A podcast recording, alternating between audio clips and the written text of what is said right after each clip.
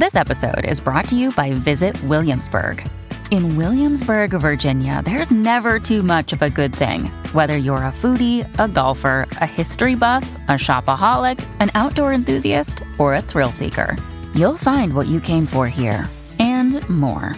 So ask yourself, what is it you want? Discover Williamsburg and plan your trip at visitwilliamsburg.com. This episode is brought to you by Shopify.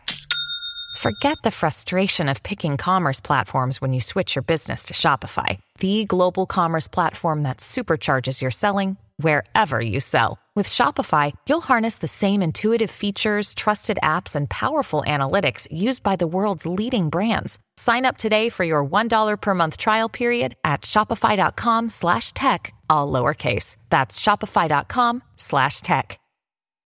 When you need mealtime inspiration, it's worth shopping Kroger, where you'll find over 30,000 mouthwatering choices that excite your inner foodie. And no matter what tasty choice you make, you'll enjoy our everyday low prices, plus extra ways to save, like digital coupons worth over $600 each week. You can also save up to $1 off per gallon at the pump with fuel points. More savings and more inspiring flavors make shopping Kroger worth it every time. Kroger, fresh for everyone. Fuel restrictions apply. Judy was boring. Hello. Then Judy discovered ChumbaCasino.com. It's my little escape. Now Judy's the life of the party. Oh, baby, Mama's bringing home the bacon. Whoa, take it easy, Judy. The Chumba life is for everybody. So go to ChumbaCasino.com and play over 100 casino style games. Join today and play for free for your chance to redeem some serious prizes. chumba ChumbaCasino.com. No purchase necessary. Void where prohibited by law. 18 plus terms and conditions apply. See website for details.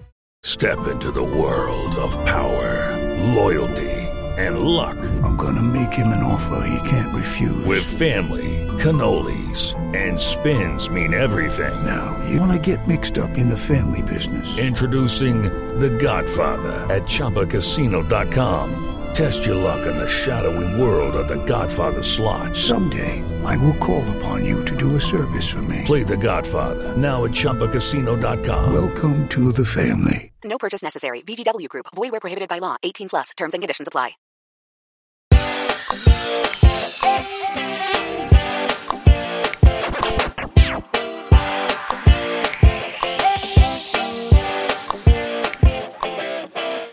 Tales from the Loop, episode seven, Enemies is over. But here on Post Show Recap, we are just getting started. My name is Grace, but of course, I'm not alone. I'm here with my two friends who have come back after uh, leaving me alone on an island. First, it's DM Filly. Filly, how you doing? I'm good. Uh, I need an extra arm, but I'm doing good. That's good. And of course, uh, not alone. Ariel's here as well. Ariel, how you doing? I'm good. I, I feel bad for Rich and his arm situation. This is happens. You're gonna get a cool new. You're gonna get a cool new, uh, cool new arm. So, There's so much upside. Yeah, you'd be Luke Skywalker. Uh, You know I love it. I'm nothing wrong with a mechanical arm. I'll take I'm- it. I'll, I'll, I'll stand with young Luke. I'm a little sad that we actually do get full explanation for why. I know. lost I felt bad. We talked about it last week. I think we closed Uh, out the last episode with you noting that you really didn't want to get the George Armstrong. I want it to be Waller. I want it to be the same as Waller's eye and arm. So yeah, but alas. Um, all right, enemies, we're almost done here. This is the penultimate episode of Tales from the Loop. Um, and uh, and we're gonna recap it here. We'll be back next week with the finale. Um, still make sure you subscribe because you never know where we're gonna pop up uh pop up next um as we travel around watching various sorts of TV shows and movies. Um, so postshowrecaps.com slash dark is the feed, or you can search uh, Post Show Recaps and dark in the podcaster app of choice, or you can go to postshowrecaps.com slash subscribe. It should be there as well. Um, so the penultimate episode, uh, as I said last week, this episode by, uh, directed by Ti West. Um, Rich, it was pretty spooky, scary. Uh, it's a hor- full on horror episode. Yeah. we took a hard turn. We're dealing with monsters and scary, frightening things. Uh, it struck me. I think, like tonally, it stands apart from the rest of the season in a pretty strong way. I love the material. I know that you know we've been talking about it the whole way through. That so much of this show is based in these kind of character dramas, and we're really interrogating the people less so than the technology. But um, I love an AI story. I thought it was really fun, and I thought it was an interesting approach for us to like get a little bit of insight into George and where he comes from as a person and deal with some weird loop craziness, but definitely a scary one. Yeah, I thought, and in addition to George, it's also there's a fair bit about like Russ and what he's doing. Um, Mhm. as like we get uh we get Jonathan Pryce back on the show uh for a bit. Ariel, what'd you make of this episode? Yeah, I kind of thought that the George was like the the Waller's arm of the show in the sense of we were just never really going to get much about him, period. And uh, you know, I should have known there would probably be an episode, so that's on me. But I I really liked the episode. I thought it was so fun to watch and like i think we got some beats that we hadn't gotten before yeah there was a sci-fi stuff but there was horror stuff also and it was just i was like glued to my tv slash laptop computer when i had to switch over Yeah, I really like this one. I think this one stands out to me as like hitting as I think as good as some of the beginning of the show. I definitely think in retrospect we we sort of like end up being in a little bit of a, a lull um throughout the the middle course of of the season after what I think are like some really strong basically I think the first three or four are particularly strong and I feel like this is this is good. I really like the choice to flash back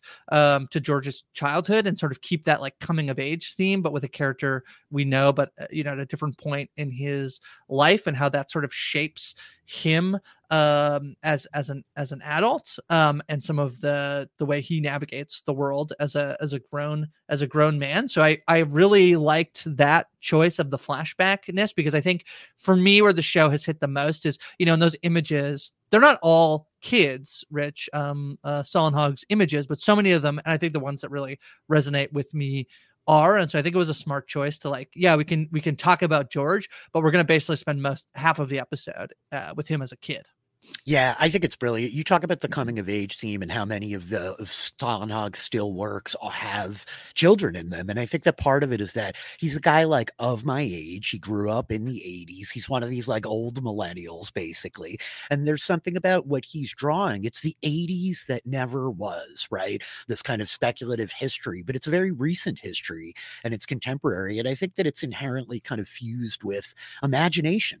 And that's part of the reason that this guy's still images have created tabletop role playing games. He's he's published a couple of books. You have now the series. Like it inspires people. It ignites the imagination when you look at this guy's art.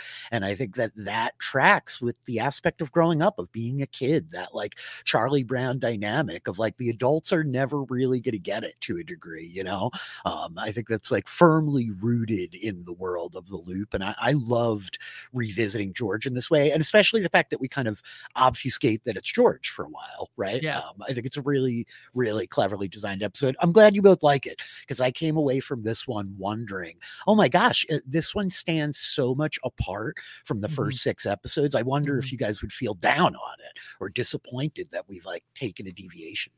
i was down when it ended i was like Yeah. no Oh yeah. And it's George. I don't know that we've like we all love George, but like I did no, I think it was I think it was good. So let me give a quick plot recap here of episode seven, and then we'll we'll chat about uh or whatever we want to. Um so um we meet small George, we don't know it's him, uh, and he's hanging out with his friends working on a radio. They go to the movies and they're playing in the woods, and they talk about an old story of a monster from the loop who lives on an island. They take a boat across, and George's two friends leave George on the island as a prank. He is bitten by a snake in the arm, and he meets the robot monster from the story, uh, but he is ultimately rescued. But when he returns home, his arm is amputated and replaced with a robotic arm. We flash forward to the future where uh, George talks to his mother, who tells him the monster was a creation of his father, Russ, um, and that it was not put there for the protection of the citizens of the town, but instead safety for the monster itself. At the end of the episode, George returns to the island to see the robot again, where they seem to recognize each other. Um, yeah, I I don't know. I I- just I I do like it. This is another one where I feel like you know I think this one is one where the tech is like the tech isn't quite as maybe um like it doesn't have as much implication for for like the world as much as other episodes do where even though the tech is minimal it's like oh my god they're like totally freezing time for like you know uh for for forever right?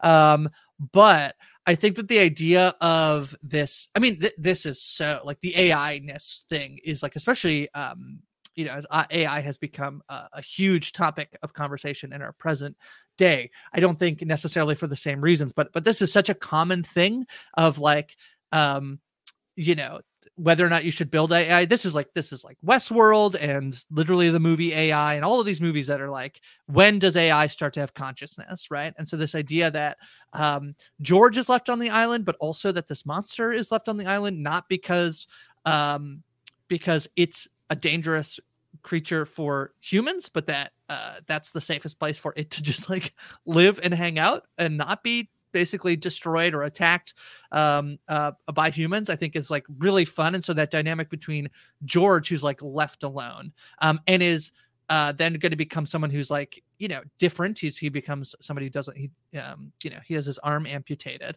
um, and the ostracization that he's already has before that happens, um, being paralleled with the monster, I thought was really effective. Rich.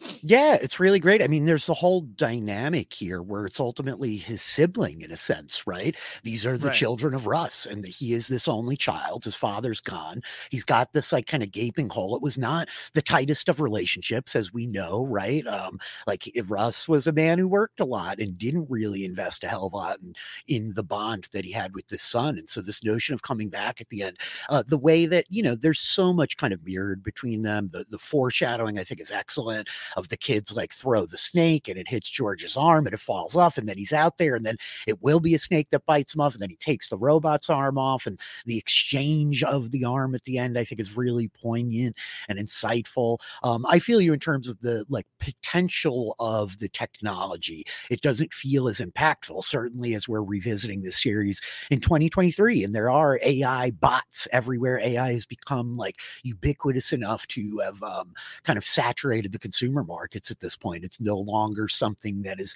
preserved for the kind of elite big brains at Google as they're building out their AI system. So it's a really interesting dynamic because I think that, you know, the robot, in a sense, it has no voice, right? It's like robbed of this voice. Its only ability to communicate is seemingly in this like very frightening, kind of terrifying scream. That I bet you could do a good impression of it, Rich. I feel like uh, you do th- a similar voice a lot in your Oh, yes. monsters. Yeah, I mean, I definitely I do. won't. I- I won't curse people's ears with it, but I if you listen to some uh, Twitch.tv slash DM Filly, you'll, you'll I do. that. I do make a lot of horrible wailing Screeching, noises, yeah. much Mhm. akin to this robot Ariel. Uh, this is what I'm known for. Yep.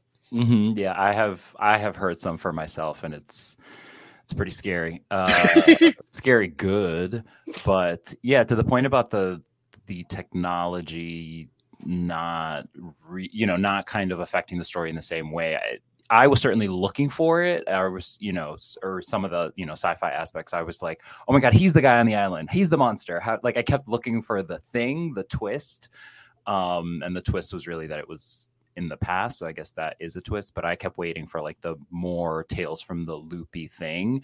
But I think in in a good way that that surprised me that it wasn't there. It was more about like people's relationship with technology and like how we feel about you know our emotional reactions and the way we confront things that are different from us and all that. And so it was the stand-in for what would have been like uh different in a different episode, but I thought it was super emotionally effective and the getting his you know his connection to the this monster quote unquote and also like how, how it has affected his relationship with his family and his son who's like curious and obviously doesn't want to talk about it or whatever lie he told about it.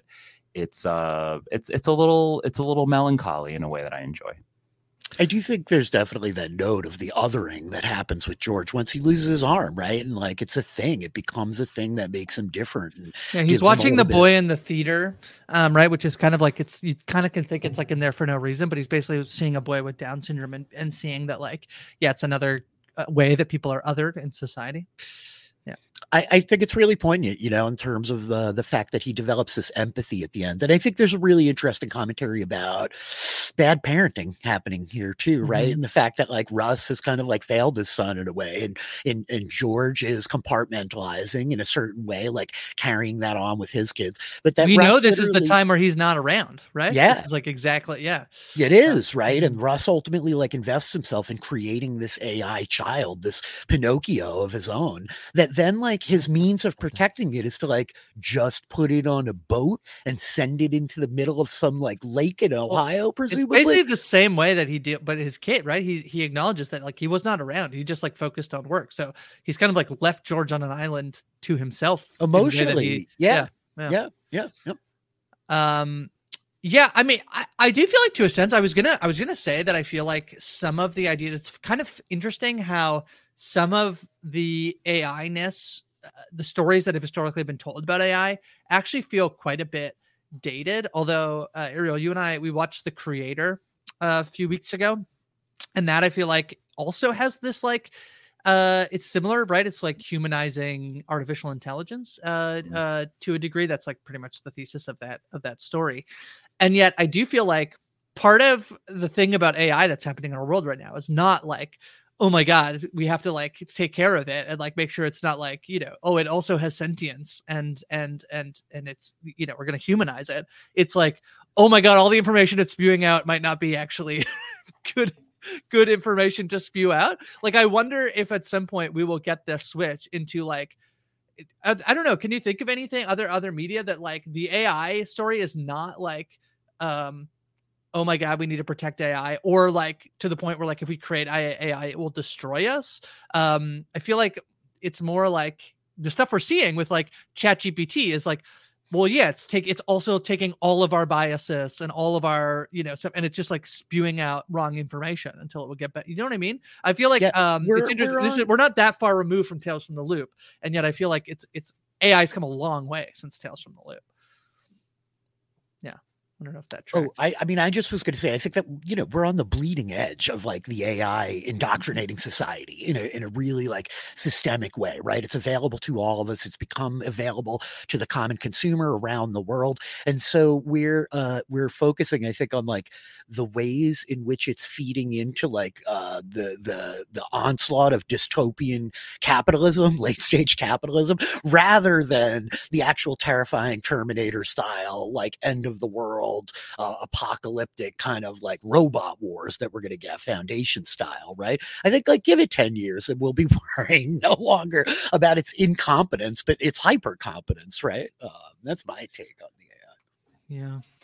Um yeah, so I uh the thing I, I think it's uh I I do like the choice to not let us know uh it, it's George um until and it's funny because so many of us like I said last week that I almost never want the explanation for the arm but I think that to never tell us and then use it as this way to almost like a twist within the show of like it's when his arm gets amputated that we're then going to realize like oh my god that's that's george. Um i think it's like a really clever writing technique from the show. I know all of these episodes are written by nathaniel halpern um but i was really impressed with that in in particular to basically just kind of like drop us in the world and then because we know things about the world already i.e in this example that george has a robotic arm that like when that happens you're like oh i thought that was so f- it's such a fun choice um that i think uh really works in the anthology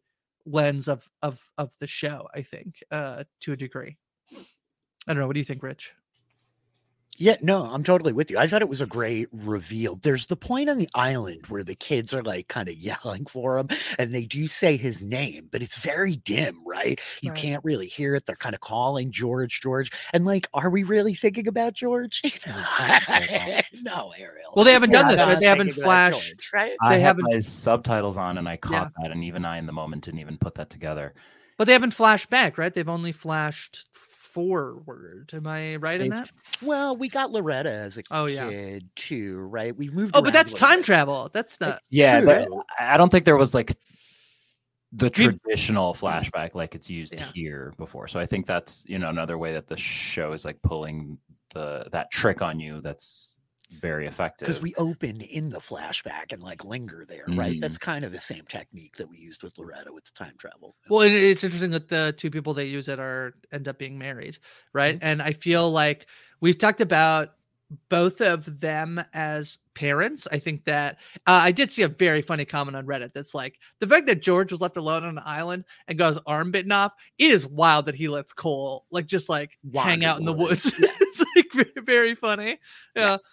But um, you know, Loretta uh, was seen as somebody who early right, like when she has this conversation with young Loretta, it's like um it's like oh that's how you seem too right? Like you're like you don't want to be a mom right? And so there's this idea that like maybe she hasn't been or that's uh cole says that to young loretta. So like that's how my mom feels too sometimes. So right from her own son this feeling like she's maybe not the greatest mom or or the most attentive or maybe has just has other things going on and george to a degree like he does go to check in i think on uh, I think it's fake Danny at that point, right? Or Mhm. fake up.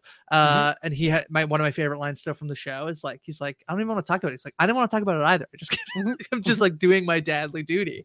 Um, and he we know that like Russ was not a great father. So this this idea of like um parenthood, I think it's interesting to like flash us back to these two like the people that we get glimpses of of them as children and how um you know everything that's happening in this show leads them to be like who they are. You know it's like the choice that they made to, to then you know in a show that's about coming of age then these are the people who are raising like you're raising cole and and um and jacob uh slash danny. So i think it's a, an interesting an interesting choice as to who they use the flashbacks on Yeah, that's true. And it's like in that way, it's like kids raising kids because they're still dealing with their, Mhm. right you know, childhood trauma and and it's it's hard being a parent and having to be emotionally engaged all the time, all the time to your kids because like every single moment is like potentially world breaking for this child of like is this my fault you know so it's it, it's a lot of responsibility and then you add all this other stuff onto it and it's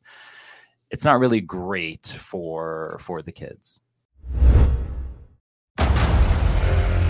Discover why critics are calling Kingdom of the Planet of the Apes the best film of the franchise. What a wonderful day! It's a jaw dropping spectacle that demands to be seen on the biggest screen possible. I need to go. Hang on. It is our time.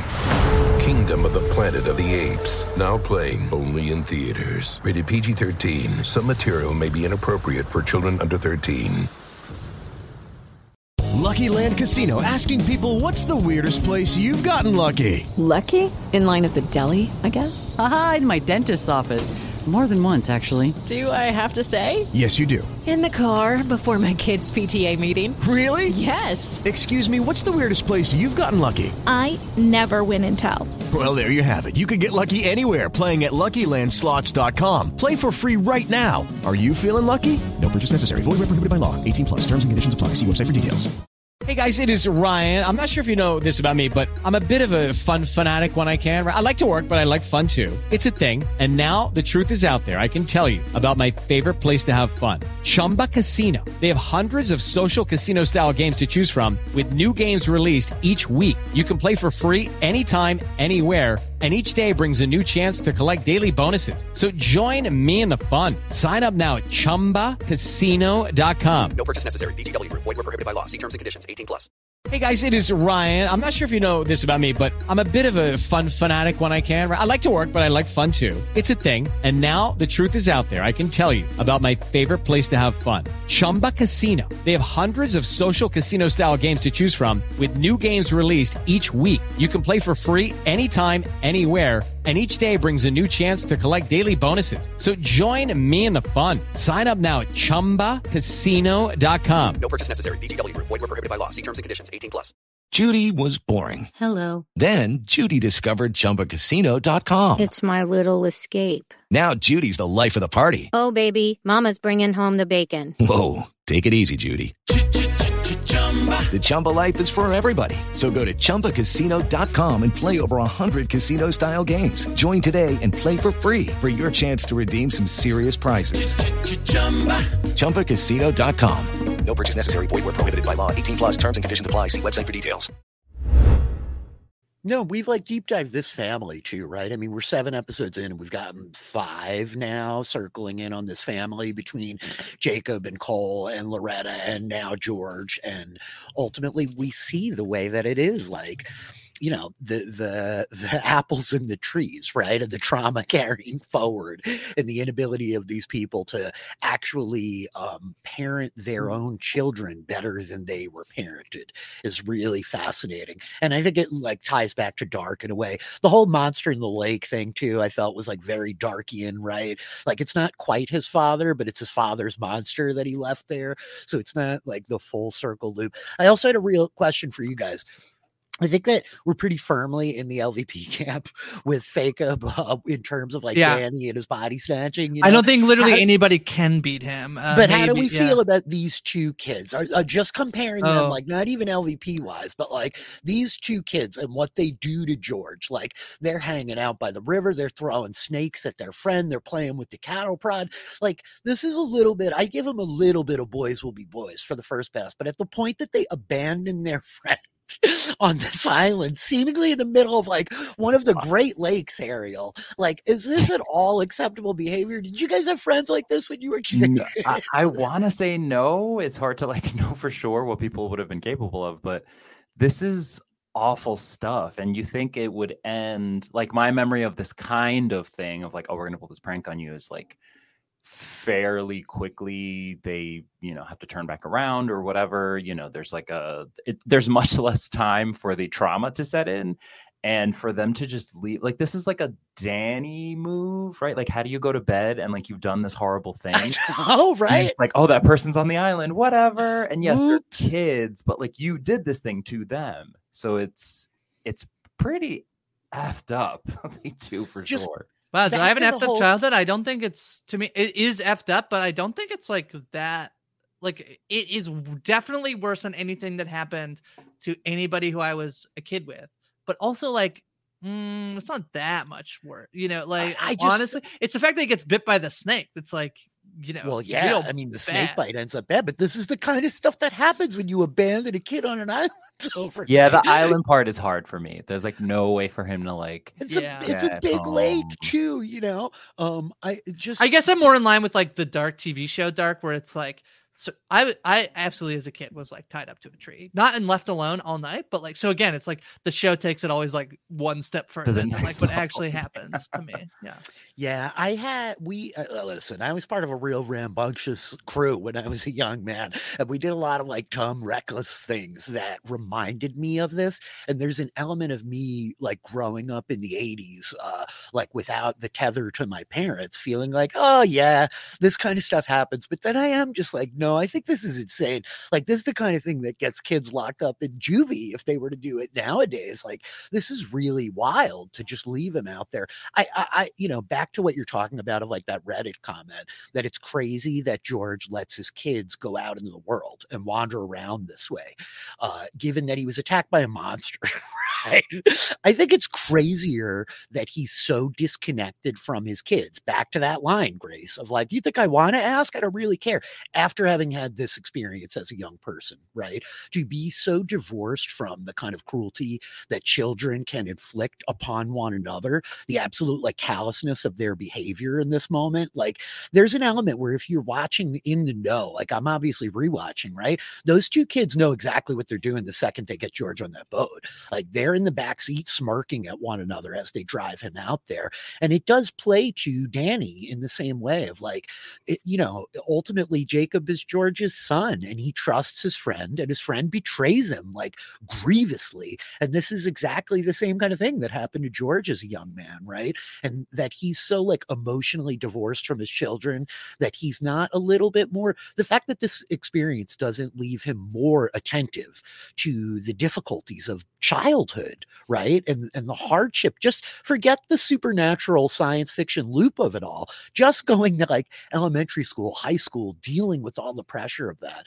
that he like abandons them so emotionally. It like stands out to me the way that these kids' behavior mirrors Danny. I think feels like an important theme that we're exploring in Loop, you know. but then I think sometimes you when you are like you know, uh, when you have parents who are like inattentive, that's like there's like basically I I think a lot of times people either become much like their they repeat the behavior or they they exhibit the opposite behavior. I don't know how Yes. true. I need like Dr. Amanda to tell me whether that's you know it's like how like how false that statement is. Um, but that's what I I I feel like often happens. So the idea that he's actually like he thinks he's potentially repeating the behavior of his um he's trying not to repeat the behavior of his of his father but he actually doesn't have any of the skills to not repeat it is is i think interesting to to me in terms of like why he maybe um is not as attentive to his children as he thinks he should be right? Um there's also sometimes the like you know the worst thing that happened to me was like yeah i got my arm bit but like i'm fine you know? Like you know uh what's the worst that can happen to them? I don't know. I think it's the, the although he doesn't and even the scary monster he the ultimately the takeaway is like he's like not scared of like the, the monster seems fine right? He like reconciles he like uh is empathetic towards the monster. I think that's another thing that i think the show that has been interesting is the way in which it can be tonally dark but also where it's seeding in like thing like bits of optimism because i do feel like the ending of this episode is very optimistic am i wrong to think george gives his arm does he give his arm to No, he the- does. He gives his Yeah. arm to the robot because he like cattle prodded it, and like the guy lost his arm. Right, Ariel. That like that's what I saw. Yep. Yeah. Yeah, that was that was my takeaway, especially when it ends there. Um, yes, he did he did cattle prod him, so Yeah. you know, an, an arm for an arm. Uh, the yeah, and the the thing with with young George that that was interesting to me is like we see him in the on the dock before they get on the boat to go to the island. He's eating an apple and you know he's already bitten into it and then you know the snake so like the metaphor is very much there and like the Oh, yeah. knowledge that he gets and and he's tempted and then the snake does bite him and he pays he pays this this uh somewhat harrowing price of like losing his arm but thankfully he's he's okay.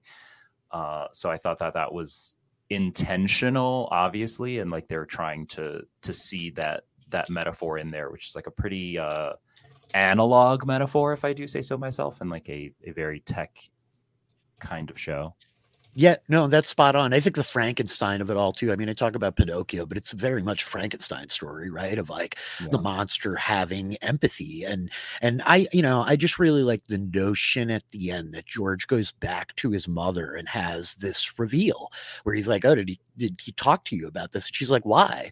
And George is saying, "Because he's gone now. Because like he can't tell us anything." And the fact that she knows as much as she does and is so sort of casual about the way that she explains, like, "Oh, it was alive." Like it was like a child to him. He sent it out there to be protected, which again, like he doesn't take it there and leave it. He just puts it in the boat and shoves it out into the lake, which speaks to me um, just of the recklessness of Russ as a scientist, too, right? Like that's you could go the extra step of like, I'm gonna take the boat to the island and leave the robot there, but he doesn't. There's this element of like it's once it's out of his hands, it's out of his hands. And that's really interesting. or is he a scientist and he's doing an experiment to see how it works we'll I mean, we We'll get there, I guess. Uh, we got one more episode left, so we'll see where it goes. I just think that it's really interesting, and and the fact that like his mom knows as much as she does, like that speaks to me of her being uh, a, like a potential trove of more. What else does she know that like Russ left with her that seems incidental, that is actually of critical importance, or could be like a really pivotal discovery, or whatever it is? It's kind of compelling. Uh, so here's a question, I guess did it occur to you at all or is, were you at all left wondering is george a real boy by the end of this is that like Oh. a thought that was provoked at all for you guys not at all no uh real boy all the way Well, yeah, I mean, it there was the the moment where the girl writes the note to him, like, "Are you a robot?" And it almost felt like the the episode could have ended there, maybe not narratively, but kind of, uh, you know, as far as the message that they're trying to send, the theme. And in that moment, I did kind of consider, like, oh, what does it mean to be, you know, part robot and all that stuff. Um, I literally have a there's device. way- but I, I'm if I take it about off, I can't. I literally will die. So uh, Mhm. not immediately, but over time, I will die. So uh, I'm team there's a robot all world the way. now all of a sudden i'm really in on this theory that I just now came up with that Russ just created. This was like the evolution of him creating the robots, and it's George. Well, that's what his mom says to him. She checking on him. says, like, Russ knew that whatever he made next, the next one Yeah. needed to be more like us, right? Yeah, no, This that, in that moment, I did alien. that. Went totally over my head. Me too. Yeah, because we haven't seen any right. Oh. The everything else we've seen is like pretty robot-y, right? Yeah, I mean, the technology is like overtly retro in its design, right? That's part of like Stålenhag's aesthetic. But his mother notes to him that, like, again, this idea of the othering, right? That part of the deal is like this thing was received poorly because it looks the way it looks. It looks like a big robot, but he knew whatever he did after this, whatever the next version was, would have to look more like us. And so then I think we go, I think that the like, are you a robot scene has happened already before that. But to me, it provokes this question of like, oh, is there is like philosophically that how we're supposed to be approaching George for the rest of the episode? Like, are you even real? Is that part of what George is asking himself as he ends up going back out there? Right. Um, I don't know. It was just a thought that occurred to me, but yeah. No, I mean, I don't. I that. I mean, I think you could. I mean, I feel like you're a smarter TV viewer than I am uh, for having like. co- I think that's like completely a fair read that like George might be a robot, which I I think in the way that this show like, you know, it's interesting. There's only one more episode to go, right? And everything has been pretty anthology. Like everything, it's it's in the same world, but everything's been sort of its own story. And yes, like Cole has been like sort of like a side character in two episodes because he's in episode one and he's in uh, episode four. Um, and so we're dealing with like these, and obviously like George in the show, but it's it's very separate. I'm really intrigued to see how this ends because I think when the show started and there's this idea, I'm sorry, Rich, I'm completely going to segment into a, a scenario where you have to then at the end say, okay, hmm, interesting, because you've because you've seen it. Um, hmm yeah interesting interesting. Hmm. we'll see um which is like how this sort of like wraps up. How do you wrap up like an anthology story that does have overarching themes and it's all set in the same universe? And i thought like i think episode one does toy a lot with the idea that like loop th- there's more to loop than we know.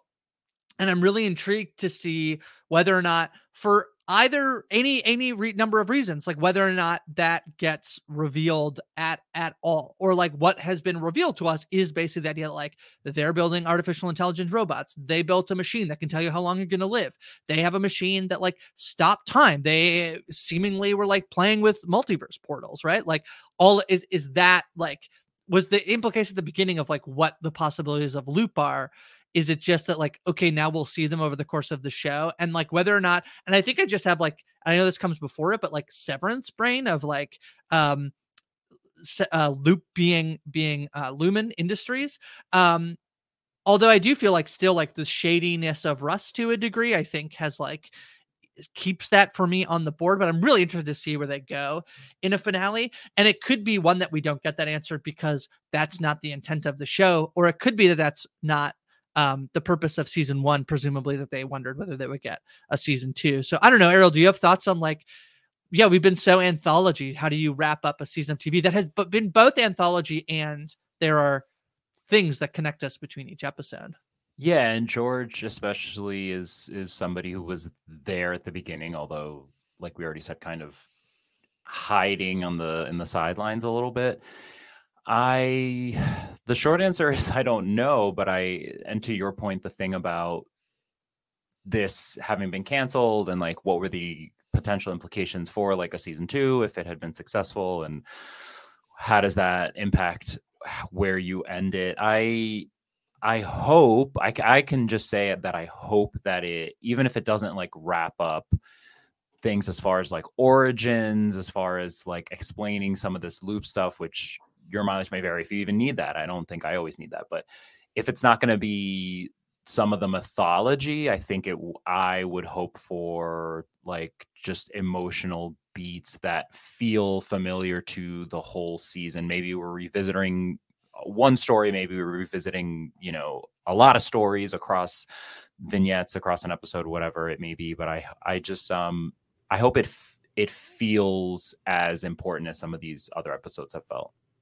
Uh, I would say that you know, without like spoiling anything that's Don't come, like, spoil anything, Rich. I shall not. I shall do my damnedest. Um, there, you know, there's some clear themes that we've explored, and there is this idea of I think this family is central that we've delved into with the Cole and the Jacob, and we are moving kind of chronologically forward to a degree. So even though we're going in all these separate directions, we keep shifting the camera to these more peripheral characters in the maze and the Gaddises as we go. Um, I, I'm uh, there's a strong theme I think to the season, and I'm really excited to be able to talk through the finale with you guys when you scope it out. I think that they very much knew, you know, we got one season to do this thing. They didn't have like hopes, or they may have had hopes, I should say, to go forward with it, but there was no expectation of a further run here. So it's not at least truncated in the way that 1899 was for us or something like that. Like we do, we will have some some uh, finality at least in terms of Halpern's direction of what this one season was supposed to be. Can I say one other, one other thing I thought was really interesting in the show that's like not really like central to I think the rest of the themes, but when they talk about whether or not George like why doesn't he get an upgraded arm, and I thought that's really fascinating because I think that that as somebody who lives with uh, I, I I wear many devices on my. I have uh, a continuous glucose monitor and I have an insulin pump, and um I do get annoyed when like there's a new mod. I'm like so used to the thing I have. So mm-hmm. a good example of this is like the Dexcom G6 is one of the versions of the Dexcom that the one that I've been wearing for probably a couple of years, and the G7 just got announced.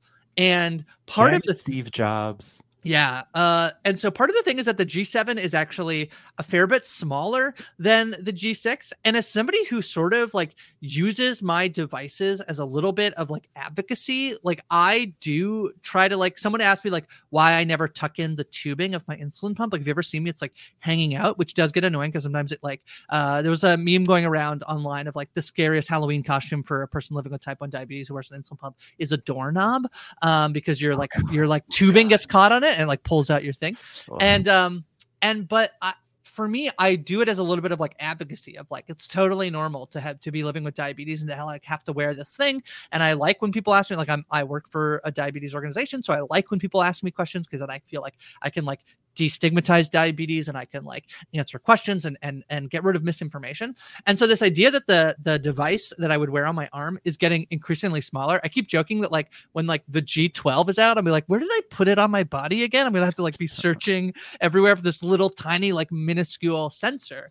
Um, but I'm like, I and but I am also a type of person who's like, yeah, okay, like whatever. Like, uh, I, I believe our good friend Corey B one time was talking about like you know how we all get mad when like the UI changes on a website and then oh, I hate it. Yeah, but then two weeks later, we're like, I don't even remember what the old UI looked like, you know? And so you just move on. I'm kind of like that where I'm like, ah, fine, I'll do like whatever, I'll do it because like, you know, stuff won't be up to date or the support for the previous one will be gone. But I, I just love this notion of like, no, I have what I have and it and it works for for me as a little bit of like i feel like earlier when we had um is it ethan who lives with like a, a disability like with his mm-hmm. foot he has he has yep. a, a club foot um I like some of this like disability advocacy that's kind of in here. I feel like it's like really well written and it would go yeah. completely under the radar. But this idea of like, you know, I don't need, you know, I, I don't need the most, it, you know, I, am cool with what I have and it works for me and it does what I do. I, I don't know. I just like really liked that notion. And there's something in it, I think, to me of like someone who like doesn't love change. I like routine. I don't love change. So like kind of like can see that in George of like, nah, then I have to get used to the new one. And like maybe it's like a little bit awkward and clunky and they think they're advancing it, but actually it's not. Why wouldn't I keep the thing that I have? I don't know. I just really liked that piece I, yeah i mean you're preaching to the choir here right i'm like the old man gray beard of our little like party and again like as somebody from the 80s part of it is i think just aesthetically it's retro tech you know yeah, it is yeah. this like weird 80s sci-fi where it's supposed to be big and clunky and i love that but i'm like old enough to have seen the iteration of a lot of technologies every new edition of dungeons and dragons grace i'm like yeah. losing it i'm apoplectic you know i uh really appreciate technology and innovation but at the same time i think there's a great beat where the technician is going over his old arm and is like, this old arm is really a workhorse. Oh my gosh, it's put together so good. And you talk about before, Ariel, an analog analogy, analogy of the apple and the snake and all of it. Like there's something to mechanical technology over digital technology. As a guy that like lives and dies by my chainsaw and my tractor, like I got hundred year old tractors that I could go outside, turn the key in the middle of dead winter. That effort starts. That is it. It just starts and it runs, and I could beat it into the ground. We're like, go get your brand new 2024 fuel injected Mazda Miata, whatever it is. And like the weather gets weird, an electronical thing goes, a sensor, it's a $3,000 stop at the like. There is something to the planned obsolescence of modern technology, the like constant seeking of the profit margin, and like you're using cheaper and cheaper and cheaper metals. I was talking to her dear friend Taylor Ball a couple of days ago, and she just got a new car and had to take out a brake light, and immediately the screw strips as she puts a screwdriver to it. So there's part of me that like loves this notion of like, no, no, I don't want the newest version of the arm. I want my good 40 year old arm, Ariel. Well, I, Like, I think it's also in there, Ariel, to also be like when George does give up his arm, it's like a big It's a deal big that he would do it Yeah. and, and Yeah. give it to the robot. But Right. And like now he's like, all right, fine, I'll get the newer model because Yeah. you know I have to because I've given you yours. Rich, when you've been out on your uh your tractor, you said, uh, Yeah. have you ever like encountered like holes in the fields? Oh, yeah, you bet, man. Like that? they, No? they don't lead to multiverses; they're just very annoying. Big hole. They're just moles. It's out in the outer range, the big hole behind my field. Yeah. Yep, yep. All right, let's chat MVP, LVP. I think the LVP is pretty easy uh here. Uh Rich, you you name dropped them before, but uh uh George's buddies, right? Gotta be. Yeah, we got a double whammy LVP, these douchebag kids, right? I think that their names are Chris Chris, and and, Adam. Adam, but Yeah. like, let's double down. Let's give them each half a point. These kids suck, man. These are not good friends, George. Well, if we keep all giving them half a point, like if you give them half a point, I'm gonna give them half a point. So that's a full point that they each get. Uh Ariel, what about you? What are you thinking for LVP? Oh God! So what do I do? Do I split my points and then they each get only one and a half, or do I concentrate my full point on, On one, one of of them, the true or evil one? Which one? Uh, Which one is it? It's Is it the- Chris or There's Adam? the evil one. It's, I think he's the blonde one. Uh, he does seem a little bit more menacing. He really doesn't want to let go of that cattle prod, Ariel. Yeah. Yeah, he's. I, I don't know. Yeah, I think just for math purposes, I'll keep it. I'll keep it easier. All and right. give it to him. The blonde his one? friend, but his Oh. friend gets an honorable mention. I don't know which one it is, so I'm just gonna I think Adam blonde is the blonde one. I think Okay. Adam is the blonde one and Chris is the other one. I think. Great. Um, all right, MVP here. Um, part of me wants that robot survived on that island for a very long time all by himself. With one yeah, his eye. official name is the Vagabond, Nathaniel Oh, Halpern. that's There's like a little bit of extra Aw. section that he does where he talks about George's past. His it's named in the title credits. They talked about having to like spend a lot of time on the face, on the design of the robot. So Kinda when we looks get the reveal good. at the end, it looks like friendly and empathetic and like a kind of charitable face. You know, it has a little bit of like a dog muzzle. Like it's a pretty cute robot. I could give my MVP to Ti West, who legitimately got me with the jump scare, which is when uh when when George hears the Banshee screech in the middle of the night, it like fully got me. Uh I don't get jump scared a lot, and that one that one got me. It's a horrifying noise he makes. I could give it to Ti West, maybe. I'm gonna I'm gonna do it. There it is. There it is. Something like that, I- right? I knew Yeah. it. I'm upset. I am also giving it to Ti West. There we I go. had like a whole Story. explanation ready. I had PowerPoint slides. No, it's it's Ooh, I want the incredible, like slideshow. it's it, and just like some of the shots have stayed with me. I, the biggest one being like when he when Russ sends the robot away, the vagabond away to the island originally.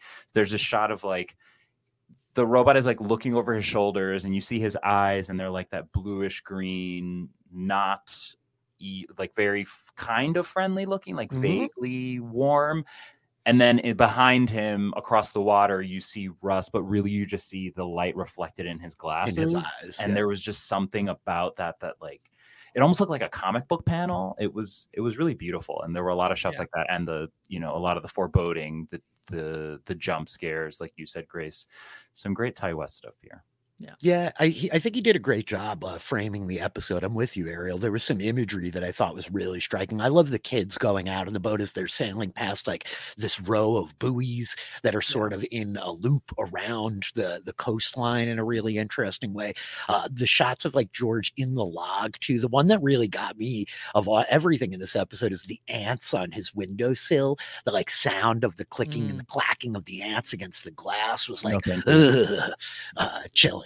The the ants on his arm. That's something that I never need to see again. Mm-hmm. Yeah, we don't love that. The green pus of like the snake bite wound. I'm gonna MVP George, man. This kid's a little champion. He survived overnight with the snake bite wound in the middle of a brutal rainstorm, hiding from Robo Monster. Like this kid did a pretty good job. He reacted well. He when he thought he was being attacked, he leapt forward with the cattle prod. He took the robot's arm off. He kept the cattle prod all those years and explained to his son, as you do, no, no, this is for nothing. You can never use it again. I gotta give George a little love, man. Like, way to survive, way to stay alive through the night, George. You know, I, I I like it. I'm gonna actually split my points. I'm gonna give half to T West and half to or Ti West and half to George. So George is sweet. He gives the arm up at the end. I do Yeah. really like the closing. You know, I Me feel like too. I haven't talked as much about the mm-hmm. production elements and the design, but gosh, I just feel like they do such a great job realizing all the weird technology and the strange stuff of this place and the loop as it was. And I do love that it ends on this optimistic note that like George has seemed pretty much like a sad sack the whole way through. And like there's a little element of like, look, now you got family, you got a brother, George, you got a brother out here. I think what I like about the show is uh, I invoked uh, Star Wars earlier, and I'll do it again. Is I feel like the show has a has a really does a really good job of balance, and I feel like when the episode is dark, it ends on an optimistic note, and when the episode is like more optimistic or like light, uh, it can like end on a on a, like a dark Truth. note. Uh, And so I'm interested to see what they choose, how they choose to end the show. Uh, my thought is that we end optimistically. I feel like those have been the stronger episodes of when it's like when we're going along and it's been like the tone is dark for most part and then it's like but there is light. Like you know that to me has been like and that's kind of i think maybe even like the tv shows i like uh like the, the spoiled dark but i feel like that's dark right? Is it there's so much of like this place is a festering wound but maybe there's some good people But you there is know? i still think hope. yeah so um i really think that that's strong. I'm interested for next week. All right let's rate the episodes i think i gave episode four a perfect eight. I think i'll do the same for this one. I really really like this episode a lot. Wow. um, yeah so i'm gonna give it a full eight points. Um uh, eight out of eight. Uh rich you have given the episodes. Episode one a 6.9 nice. Episode two 7.5 Three is 6.7, four is 7.8. That's your highest. Then a six point back to back 6.7s for five and six. I'm gonna go with the 7.7. I Mm-hmm. really, really like this episode, but I don't know that it's necessarily my favorite one. Um, I think it's like really strong. I think that the only things I really have to knock against it is is it like feels like it stands apart from the rest of the season in a certain way. But uh, in, in, in the other sense, like I almost want the rest of the season to like pull into this a little Yeah. bit more and be Yeah. more like this. I really like this episode. Um, Rich, can I then tease though for your because you the highest rating you've given is Echosphere, which is a 7.8. Mhm. And you said that this one that we just watched is not your favorite. Is episode four your favorite? I don't know. basically teasing about whether or not I don't know. That's a good Okay. question. You'll have to tune All in next week Very to good. find out. Very good. All right, Ariel, you gave episode one a perfect eight, then a 6.9 for episode two, 6.5 for episode three, back to back 7.7s for four and five, and then a tick up for 7.8 in episode six. Uh, yeah. Oh God. Okay, here we go. I feel like it's Who Wants to Be a Millionaire. I'm down to two. I've used I've used my 50-50. and uh You want to phone a friend? I'm right here. It's either it's either seven it's either seven nine or eight. Oh, I'm trying to remember. You could do 7.95. I could, but then what if? Okay, here's my only. Yeah, your dilemma, only quandary. Like, if I like this, if I end up liking this more than episode eight, I should have given this a perfect score. Is kind of how I feel about it. So I won't. We've never done it, but nobody said you can't be like, hey, Grace, could you fix my previous? I know, I episode?" know, but still, I shan't. I I don't want to get into that because then the multiverse opens up and it's like, oh, I feel God. like seven point nine five is a safe. It's like you're like so close to me, and it leaves you the littlest wiggle room to be like next up. And you've already given a perfect episode, so it's like, you know, right. But was this as? is this as Um, good as the premiere, in your opinion? It's hard. Which is the time traveling Just Loretta? like, fine, seven nine five. Final answer. I think it's a good choice. Yeah, you got wiggle room, and you could like uh, seven nine seven five. with with that, I think because of my eh, eh, this is uh, although I gave episode four and eight as well. This uh, just slightly edges out episode four as our favorite episode overall. Yeah, it's a really good one. I, I I think that um I don't know, it's very fun the way that we kind of deal with all of it. There's good reveals. It's really paced well too. I think. Yeah. All right. Well, that is us for this week. Uh, until then, Rich, what do you got going on, and where can people find you? Oh, I'm at DM Filly in all the places uh, over Twitch on YouTube. I'm talking about uh, we're going to be wrapping up the Winter King coverage. The season one has uh, finished, but we're just getting started. President and I will be talking about the finale of that. Beacon 23, new show coming up over on MGM Plus, starring Lena Headey, Cersei Lannister back on our TV. I'm going to be talking about that with Corey B. Melissa and I breaking down uh, Dimension 20 show, Burrow's End. So I'm hanging out. I'm talking about stuff. Uh, Ariel, what about you? I am covering movies every week with you, Push Recaps Theater, covering the morning show, which is coming to an end this week. It's Finale. Finale. Yeah. Uh, covering Six Feet Under. That's something that is beginning this week. Me and uh, Dr. Amanda doing a season one rewatch. Well, weirdly, is about coming to an end. That right. That's that's Mhm. the true end. Yeah. Uh, and then also covering Grey's Anatomy with Chappelle. Got the Doctor draft coming up in a couple of weeks. So excited about that. Fun.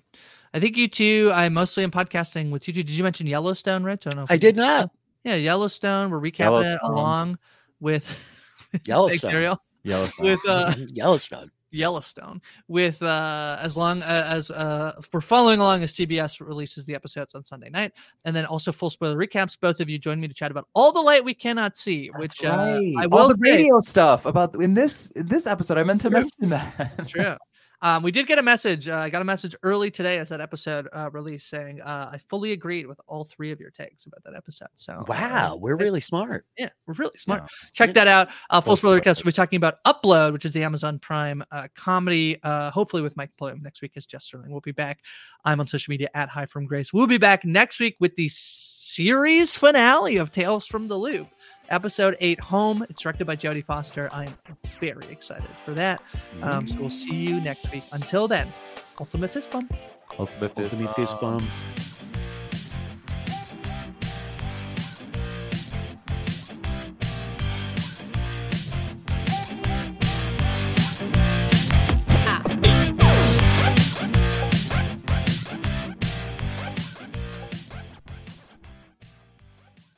Guys, it is Ryan. I'm not sure if you know this about me, but I'm a bit of a fun fanatic when I can. I like to work, but I like fun too. It's a thing. And now the truth is out there. I can tell you about my favorite place to have fun Chumba Casino. They have hundreds of social casino style games to choose from, with new games released each week. You can play for free anytime, anywhere. And each day brings a new chance to collect daily bonuses. So join me in the fun. Sign up now at chumbacasino.com. No purchase necessary. Group. Void were prohibited by law. See terms and conditions. 18 plus.